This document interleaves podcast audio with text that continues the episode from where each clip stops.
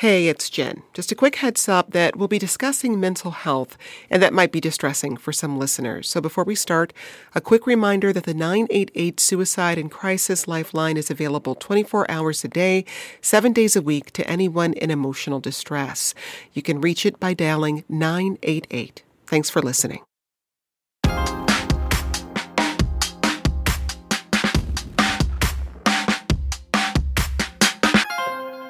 I've been a paramedic for 20 years. I have depression, anxiety, and PTSD. About a year ago, I had to give up my therapy sessions because I couldn't afford the $40 per visit copay. I don't feel like I've been as well supported as I should have throughout some of this process. I think there's a lot more that employers can do uh, to help out people that are struggling, especially with recognition. We turn to healthcare workers during our greatest moments of need. But where do they turn when that burden becomes too heavy?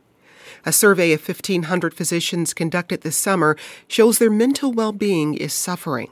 One third felt they had no purpose, and more than half said they were burned out. We asked the healthcare professionals in our audience about their mental health, and here's a message from a physician's assistant at a public hospital in New York City. It's always been an issue. It's only gotten worse, I think, during COVID.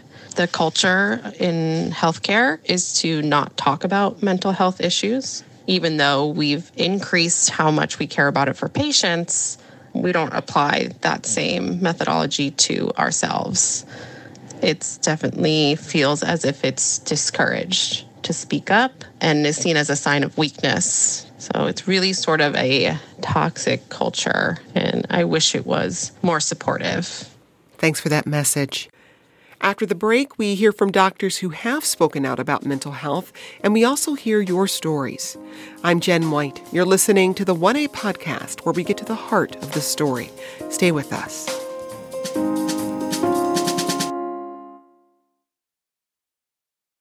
We're discussing the mental well being of healthcare workers. Our first guest is Dr. Justin Bullock. He's a practicing physician and research fellow at the University of Washington. Dr. Bullock, welcome to 1A. Thank you very much for having me. So, you were diagnosed with bipolar disorder while you were in medical school. What do your symptoms look like in the context of your work as a doctor? Yes, g- good question. Um, so, I have bipolar um, 2. Um, so, there are two main types of bipolar. The first, um, well, both have episodes of depression. Um, bipolar type 1 um, uh, has episodes where someone will um, have periods of being very sped up. Um, they're called manias. Um, oftentimes, think quickly. Um, uh, sometimes are impulsive. Um, uh, can can go to places where you ultimately get hospitalized for being very sped up. Bipolar two, on the other hand, um, is a little bit more challenging to diagnose often, and that's because these times of being sped up are less sort of intense compared to bipolar type 1. And so many of my features of hypomania, of being a little bit sped up, are actually things that are viewed very favorably within medicine. So mm-hmm. that means I can sleep a little bit less, so I can sleep five or six hours and still feel pretty good. Um, and, you know, I sort of think more quickly and more sort of goal oriented, can do more work, take on more tasks, um, um, and kind of just have more energy generally. Um, and definitely with some um, a bit more um, feeling a little bit more impulsive than I than I normally do. Um, but I would say overall, they're actually features that I think medicine actually favors and kind of selects for. You also struggle with depression, which became particularly bad in 2020, and you attempted suicide for the third time that year. What was happening in your life and in your work? Um, and so, so my um, so as, as you mentioned, my three suicide attempts were each about five years apart. And um, in 2020, um, I was a first year resident. Um, I had actually been diagnosed with bipolar disorder um, when I was a medical student um, and had been doing pretty stably for a while. But when I started residency, um, I really was impacted by the frequent day night sort of flipping, mm. um, where I would work days for a few days, work nights for a few days, and go back and forth. And that's a very well known trigger for bipolar disorder. Um, and basically, what happened was first I sort of sped up, um, and I was actually very productive. Um, I, I, published some papers. I wrote a piece actually about um, um about having bipolar disorder, um, and then and then afterwards I crashed. Um, and I would say for me that's that's very common in my sort of trend of mood episodes to after the speed up periods, which for me usually felt pretty good and are usually kind of have positive benefits, then have very significant depressions. We got this email from Sharon who says, I suffered from depression during my training and took one month off from residency. I applied for a license to practice in Texas, and they would not grant me one without my granting them full access to all of my psychiatry and therapy notes. I opted not to pursue licensing there. This kind of thing definitely prevents us from seeking help. Dr. Bullock, what was your experience after, after as you described it, after that crash? Um, how much did you feel you needed to disclose? How much did you feel you could you could keep to yourself? Yeah. Um, so the suicide attempt happened actually after a period where um, I had been very outspoken about having bipolar disorder. Um, I wrote this piece called "Suicide: Rewriting My Story," that was in the New England Journal of Medicine, which is one of, if not the kind of most prestigious medical journals. And I basically really wanted to um, put some transparency into my experience as a person living with bipolar disorder with suicidality and um, sort of challenge the notion um, that healthcare providers don't have mental illness because I think it's very clear that we do um, because we're humans just like everyone else. Um, and so, sort of in that context, I was very out about my bipolar disorder with my institution, um, and for that reason, I actually felt very free to. I told my the, uh, my residency program that I was um, not doing well. Um, I had had a, a sort of voluntary hospitalization earlier in the year, um, and um, so I basically called. I knew I, I, knew I was not well. I called out work for a few days, and then had the suicide attempt. I attempted suicide, and um, I did an outpatient program for a month um, was cleared to return to work by a therapist and psychiatrist. And I assumed that because I had never had any workplace issues at all, ever, um, that I would be allowed to come back to work because I had done the treatment that I needed, I was on the right meds, I was doing better. Um, and like the reader that you mentioned, I faced an unbelievable amount of stigma and I believe discrimination. Um, you know, I was forced to do hair, blood, and urine drug tests. I've never had a substance use disorder. Um, I had to release all of my medical records from every hospital and every psychiatrist I had ever seen. Um, they made me do a personality test, a multiple day psychiatric interview. Um, and this is with um, um, basically, while this is happening, you know, I am one month post suicide attempt, you know, facing all of these lawyers and institutional actors um, who had so much power over me. And basically, as it stands in the current healthcare training system, um, it's very hard to leave a program and then be accepted into another residency program. And because of that, you're often chained to your institution. Um, and so basically, I felt that if I, I didn't go through all of this to go back to the job that I would, you know, that I had, that I basically would not be able to practice medicine. I would never finish residency, never get a, a medical license, be able to practice independently. And so for that reason, I felt extremely um, I feel like I really did not have any power. Um, and also, I felt that I had actually been extremely transparent. I told my program that I had bipolar disorder. I had formal accommodations. I was going to therapy, taking my meds. I disclosed that I was not doing well. I self withdrew from work. And I actually am the person who called 911 to get myself to the hospital. And so, to me, I would argue that I showed good insight to protect patients and protect myself. And I still felt very deeply punished. Um, and I believe that the only reason why I was I'm able to still exist in medicine today is because I was very fortunate to not have any sort of bad marks against me up to that point.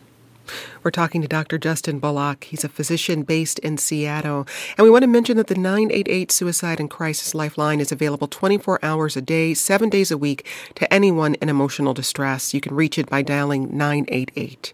And let's hear another message from one of you. Amanda in Georgia says she's experienced, her experience in critical care and emergency nursing has had an impact on her. I suffered severe depression with suicidal ideation in 2019. I also had a family member who died of suicide in that same year. I went to work two days after my family member died and found out I had my first patient who had attempted suicide. I had five patients that summer who attempted suicide while I was suffering depression. My employer offered employee assistance, but it only covered four or five visits a year, which wouldn't take care of my condition. Most days I just walked into work and sucked it up and prayed wouldn't be the day that I ended up checking myself in. Thank you for that message. Dr. Bullock, when you think about the working conditions and the culture that exists in medicine, how can it help or hinder attempts to heal from a serious mental health crisis? We would, I would think that because as healthcare providers, we have often very easy access to the healthcare system um, I would say that's not uniformly true, but I think on average we have better access than than many people um, across our country. Um, we would hope that we would um, sort of readily access mental health resources, um, and in particular in the healthcare training system. And I think this is true for people who are out of training and, and practice.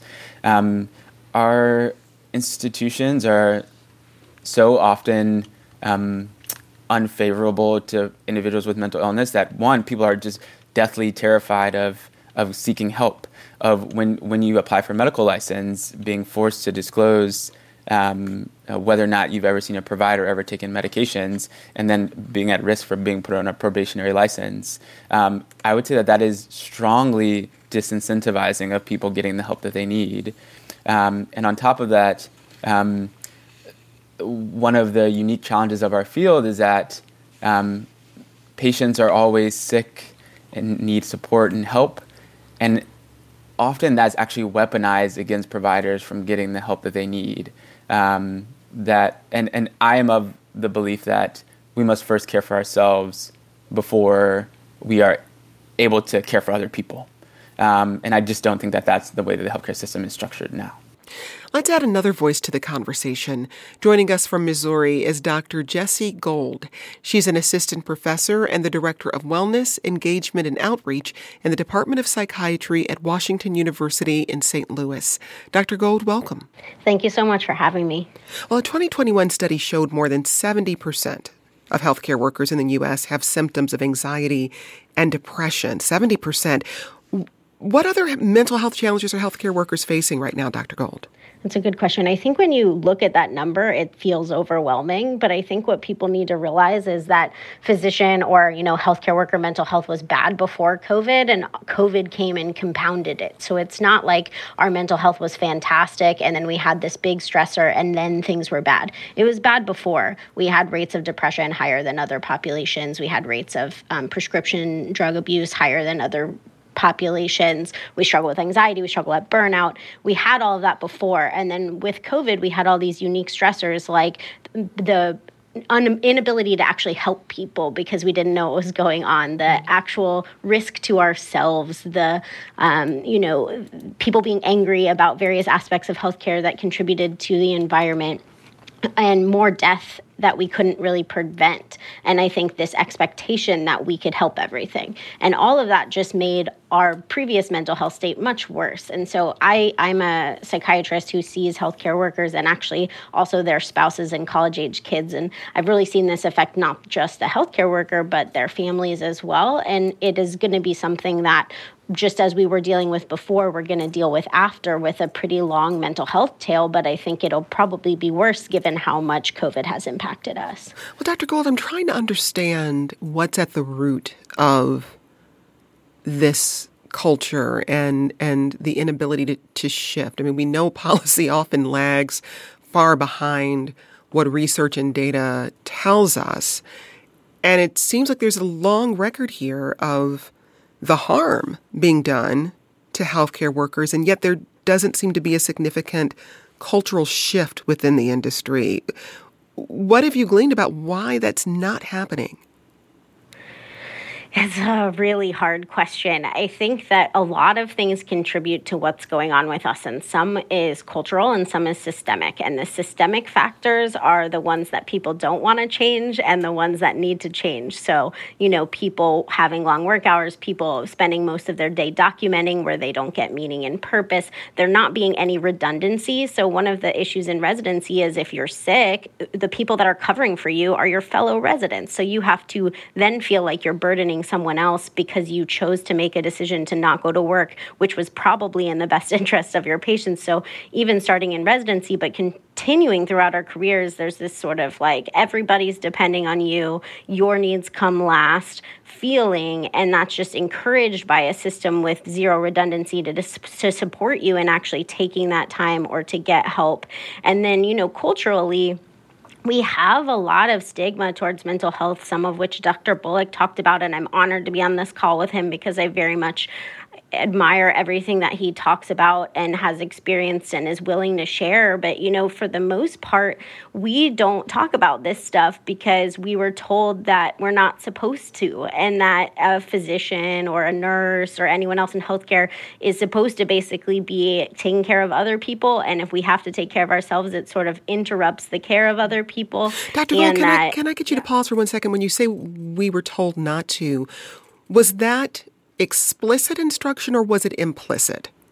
It's a very good question. I think a lot of it falls under what we would call the hidden curriculum of medicine, which is that it's not something where they say in a classroom, this is what medicine is, but we observe it in other people and we are encouraged to that being what medicine is. So when we're on rotations as, as medical students, we see residents coming in sick, we see them, um, you know, being praised for not staying at home. We get feedback on our own uh, you know, participation that basically tells us that these are the behaviors that we want to encourage and these are the behaviors that we don't. And so we see it modeled, we get it encouraged in subjective feedback, and as a result, sort of shape ourselves in that light, despite a lot of people, especially more recently, being really emotionally aware going into medical school. So I think, you know, people go into medicine because they want to help people, but there's a big, you know, cultural shift in, in all of the country and world, honestly, to talk more more about mental health openly. And so we're talking about it, but then you see it modeled differently and you think, well, if I want to be a doctor, if I want to be whatever you define as professional, I have to be this way. And that's the same in other professions too, in medicine, not just, um, you know, being a doctor, but that's at least been my experience and has been an experience of the patients that I see as well. Paul emailed us I'm a recently retired nurse. I worked in a state hospital, and fortunately for me, I didn't have to work with COVID patients. However, during the last three years, bad staffing shortages only continued to get, to get worse. This has put extra strain on everyone. I don't envy those who are still there. And Wayne tweeted us I proudly work as a home health care Uh, I proudly work in home health care for adults with developmental and physical disabilities right through COVID. I've lost clients literally in front of me, and the agency's response was if you need time off to grieve and process, you'll have to use vacation. No support at all. We heard there, Dr. Gold, from a nurse and, and a home health care worker. And how are other workers not just physicians, but other workers in this field struggling too. How does mental health vary between different types of healthcare professionals? I appreciate you asking that question because I think as physicians, often we get the microphone and we don't get to amplify the stories of other healthcare workers. And some of that is because there's not enough data in other workers. So we know some about nursing. We know that nurses have higher rates of suicidal thoughts than the general population and more than doctors, at least in the most recent study. We know that nursing is having a significant staffing shortage, and a lot of that is attributable to burnout. But we don't know a lot about the people who work in the hospital besides besides doctors and nurses. So we don't know a lot about the respiratory therapists who had to directly intubate people with COVID. We don't know a lot about the people cleaning the hospital who have been exposed to everything that they've been exposed to. We don't know about medical assistants. So we don't have good data there. But what I can say from my experience is that, you know, access to care differs between those populations too. So as a physician working for a medical institution, I have full benefits that is not always the case for somebody who's working part time. That's not the case for somebody who is maybe a, a, lower wage healthcare worker. And as a result, they don't have access to seeing someone like me as easily. They don't have the financial benefit of something like an employee access program. And so you get an, a compounding effect of not just the, uh, you know, systemic effects of not being able to take time off or not being able to schedule mental health care into your schedule, but not being able to afford it either. And I think that's a really important thing to be talking about. Dr. Bullock, I can't help but think of um, some of the media representations of healthcare, you know, the TV shows set in hospitals. Do you think there's a way in which that contributes to the culture in medicine, but also perhaps the, the disconnect around the public's understanding of how our healthcare professionals may be struggling with mental health issues? I absolutely do. Um, I am personally a fan of medical TV shows still to this day, even now as a kidney doctor. Um, but uh, the media often portrays physicians as these superhuman individuals who can work, you know, through unbelievable um, emotional and physical challenge. And um, I would say that humans in general are able to do that for short periods of time. But when that becomes the norm, um, it basically leads to a maladaptive state of physiology of mental health. Um, and you know, I would say one of the things that I've learned on my journey as, with bipolar disorder um, is I've had to accept my own humanity and my own limitations. Um, and um, while I fully and deeply um, place part of the blame of my um, sort of mental health struggles with the toxicities of the healthcare training system, I also have to own it as well. And I would say that, you know, I didn't feel empowered to advocate for myself to not do the night shifts that I knew were going to be harmful to me because I felt like I needed to tr- I needed to I, I, needed to finish training to become a doctor. Um, and you know, retrospectively looking at it, I now understand that the the best thing for myself and for my program and for my patients and for my peers is to exist in an environment where I feel safe coming forward and getting the support and help that I need. Um, but it it but but I, I feel like we we being physicians, being patients, being society, um, don't encourage that or haven't historically encouraged that. We'll be back with more from you and our guests in just a moment.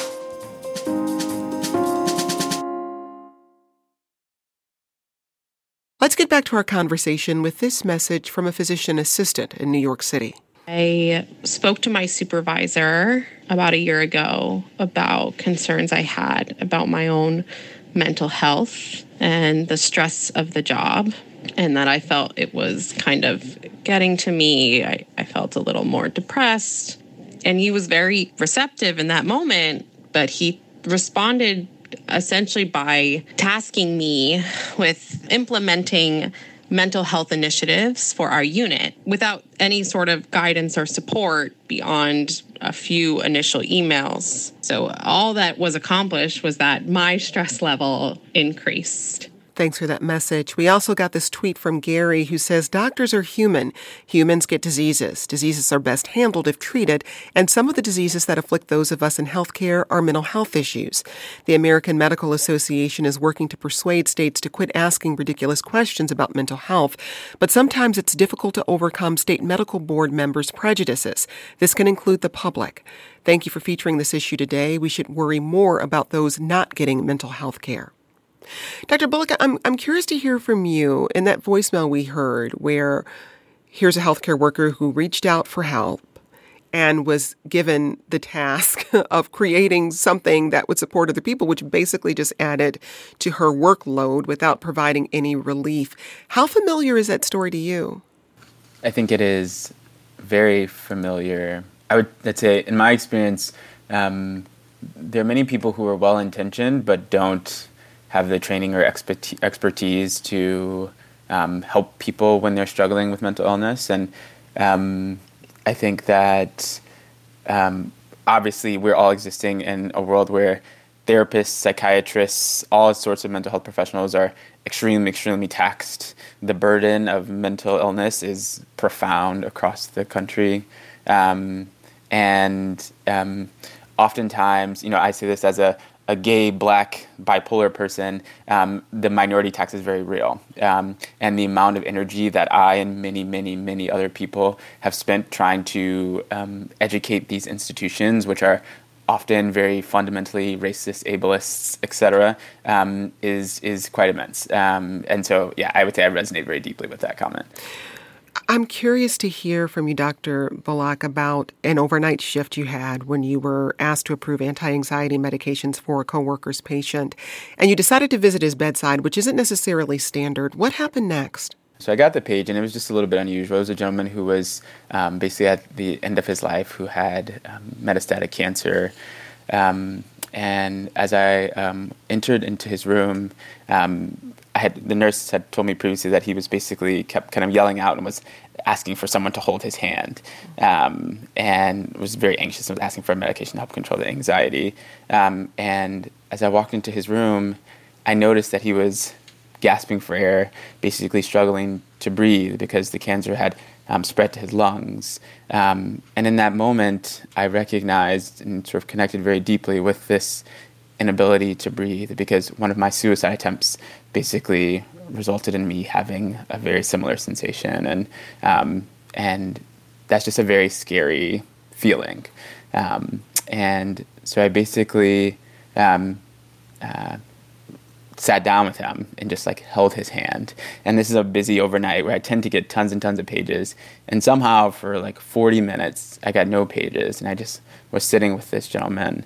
Um, and as um, eventually I got a page and had to step away. And I was pretty sure that he was going to kind of go back to yelling and sort of the, the state that he was in before.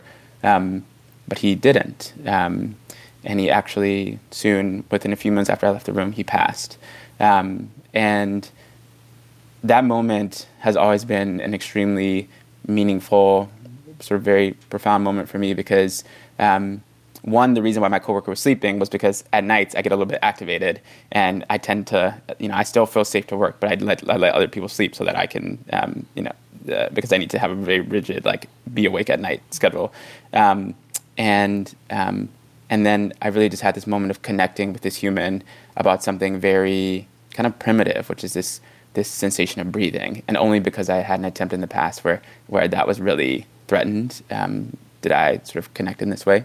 Um, and it was one of those moments that, even though this had actually nothing to do with bipolar disorder, it had everything to do with my experience of my bipolar disorder, um, and and I believe that that was me providing care, very special care, and I don't believe I would have done that had I, if it was not, if, if I hadn't had that experience, I would have just written him the medication and then not thought about it again. But in that moment, he didn't need medication. He just needed a human to be with him. And this is the middle of COVID pandemic, and like where people's families weren't there. Um, yeah, and so I think we often frame the mental illness discussion from a deficit model where we think about all the harms and potential bad things that people with mental illnesses um, may bring. But we never talk about all the strengths and benefits and the ways that we actually heal through the pain and suffering that we've experienced. And to me, that's just a really nice example of one time that I feel that that happened. Well, and Dr. Gold, part of what I'm he- hearing from Dr. Bullock is systemically there's this expectation that healthcare workers provide empathetic, um, thoughtful care to people, and yet there is a barrier to them bringing their whole selves to the work. So there's just an inherent conflict between who we're asking them to be in the workplace and how we allow them to show up. Am I hearing that correctly? Yeah, that's a beautiful way of putting it. I think we expect people to be empathetic to a point, empathetic without themselves coming through or it even affecting them, right? We assume that you can somehow sit at someone's bedside for 45 minutes and then they die and we're okay with it. That that doesn't affect us. And it's impossible because as Justin mentioned as comes up often, we are human and it's impossible to do our jobs and not be human and it makes us much better at our jobs to acknowledge that humanity and you know when we struggle ask for help to better deal with how that's affecting our humanity. We got this email from one doctor who wants to stay anonymous. She says she's, she was fired after taking leave for depression. I've been transparent with my history. That has meant essentially feeling blacklisted. It would have been easier if I had broken my arm. I would have been given work accommodations and hopefully some sympathy. My psychiatrist has consistently discouraged my talking about it or submitting it to insurance, so I pay for it all out of pocket to keep it quote unquote off the books. Now, many states require healthcare professionals to disclose mental health concerns during their licensing and credentialing processes. Uh, Dr. Gold, why do you see that as problematic? Is incredibly problematic. It's improved over time, and really, according to Americans with Disabilities Act, they're really supposed to only ask about current impairment. But if they have broad questioning about historic treatment, if you don't know what happens if you say yes, so if something says, "Are have you ever seen a mental health professional?" and you say yes, and they don't actually care about that answer unless you're impaired, then that's helpful to know. But we never know, so people end up feeling like no matter what, they're going to be punished. And our whole identity is really enmeshed with with being in healthcare. And the idea that you could spend time, money, identity, um, you know, lose friends, lose relationships, whatever you had to sacrifice in order to become a healthcare worker, the idea that that could be at risk because you asked for help is not something most people are read, ready to risk. And so most people wait until they're really, really sick, or most people you know, hide it until they can't anymore. And that's a problem. We've spoken about some systemic issues that could change around reporting um, mental health challenges, but Dr. Gold, what other changes would you like to see? You know, uh, they mentioned the idea that you don't notice that you're sick until you're very sick, and we don't talk about it until you're very sick. And some of that is we think that we can take care of ourselves because we're trained in it, and we think we can identify problems because we're trained in it. And we actually aren't very good at that, and identifying problems in ourselves. And part of that is because our culture has really normalized bad. So you can look to a person next to you, and they're also sad and not sleeping. So you think that's medicine, not something that you need help for. And so we need to get comfortable talking about our struggles. It doesn't mean we have to talk about our mental health conditions. We need some people to do that, but we don't need everyone to do that. We need to openly on our teams talk about what was hard about work. After a code, we need to talk about how that felt instead of just the issues that led to the thing happening technically, right? We always talk about the technical part because it's safer, but we need to talk about the emotional stuff too. Systemically, we obviously need to be thinking about things like paperwork burden and how the insurance system has influenced influenced medical care and there's a lot of things there. But i think you know what we can do as individuals is talk about it more like this show is offering the opportunity to do but also just in our teams with our friends with our colleagues. Not we don't have to talk to everybody. If you could just find one person you'd feel a lot less lonely this March, President Biden signed into law the Dr. Lorna Breen Healthcare Provider Protection Act. Breen was a New York based doctor who died by suicide in April 2020, and it uh, provides about $135 million for programs aimed at supporting the mental health and well being of health care workers. Dr. Gold, you received a grant from the Dr. Lorna Breen Act. Briefly, what do you plan to do with the money?